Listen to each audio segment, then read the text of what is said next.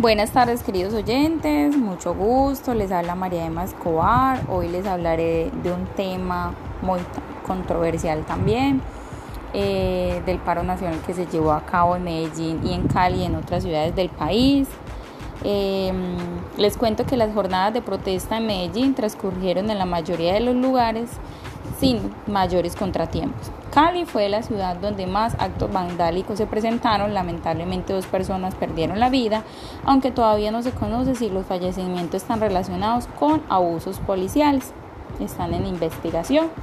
A lo largo y ancho del país se vivieron las manifestaciones del paro nacional propagado y prolongado para este miércoles 28 de abril en las distintas ciudades de Colombia. Miles de personas se movilizaron en contra del proyecto de la reforma tributaria que presentó el gobierno nacional y que ayer fue discutido por primera vez en el Congreso.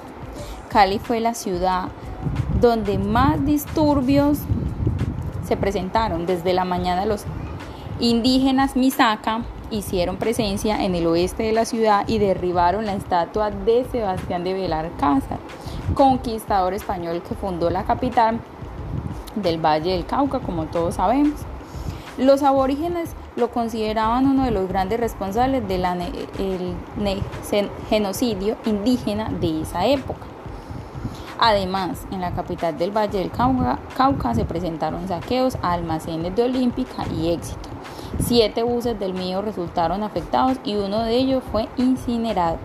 El alcalde de la ciudad, Jorge Iván Ospina, aseguró que una persona perdió la vida, aunque no se conocen los detalles del fallecimiento.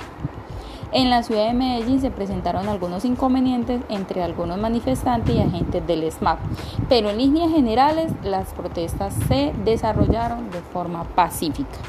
En el resto del país las jornadas estuvieron calmadas y tranquilas, en especial en Barranquilla y Cartagena, donde los manifestantes protestaron de forma pacífica.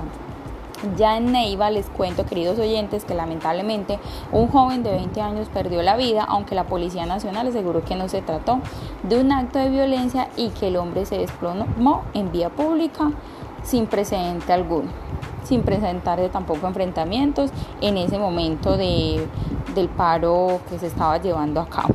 La jornada acabó en todas las ciudades con un cacerolazo, queridos oyentes. El paro continuará el 29 de abril y el 28 habrá otro paro nacional. Espero que les haya gustado mucho el tema de hoy, de nuestro país, de la reforma tributaria. Esperemos a ver qué dice nuestro presidente Duque respecto a esta reforma tributaria, si la dejan, si no la dejan. Y bueno, queridos oyentes, aquí estamos informándoles para ustedes. Feliz tarde.